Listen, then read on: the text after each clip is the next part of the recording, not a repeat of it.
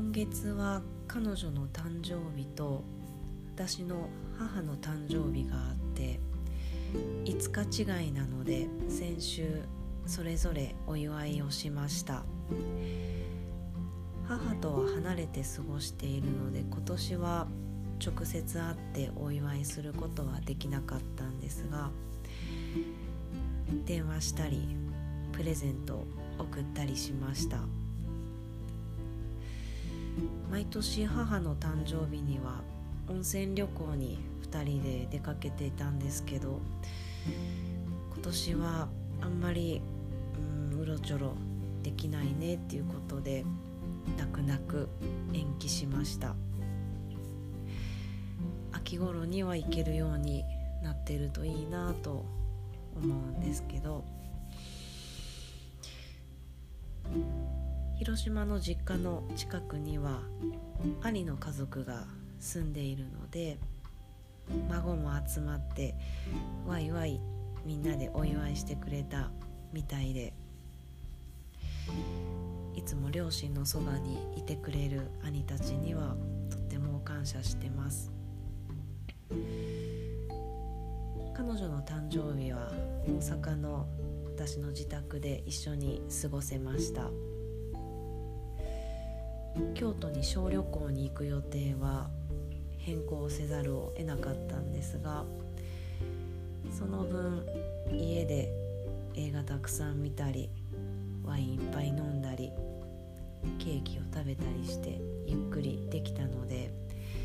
体がとってもよく休まりました。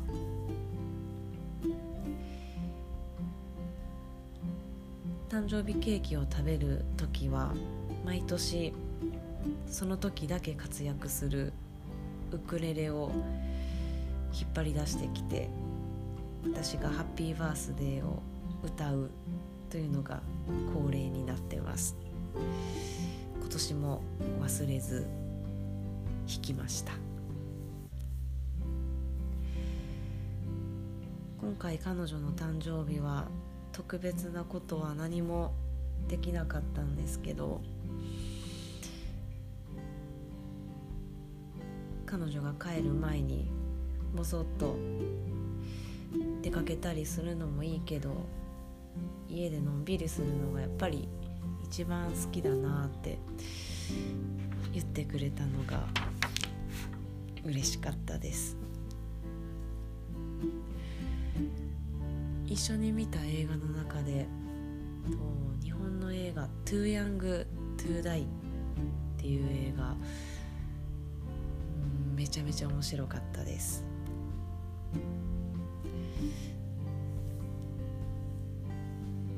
母と彼女は直接会ったことはこれまで一度もないんですけど母には彼女の存在は伝えてあります。ちょうど1年今のこの家に引っ越すことを決めた時に伝えました。その時電話で伝えたんですけどそのやり取りとかを思い出すと今でもちょっと感極まって泣きそうになるんですけど初めて恋人が同性だっていうのを伝えたのもその時で、うん、この話はまたいつかゆっくり。今日は冷えますね。朝から寒いなと思ってましたが夜になってもかなり気温が低いです。洗濯物を取り込んでたら三日月がくっきり見えてました。あったかいものでも飲んで寝ようと思います。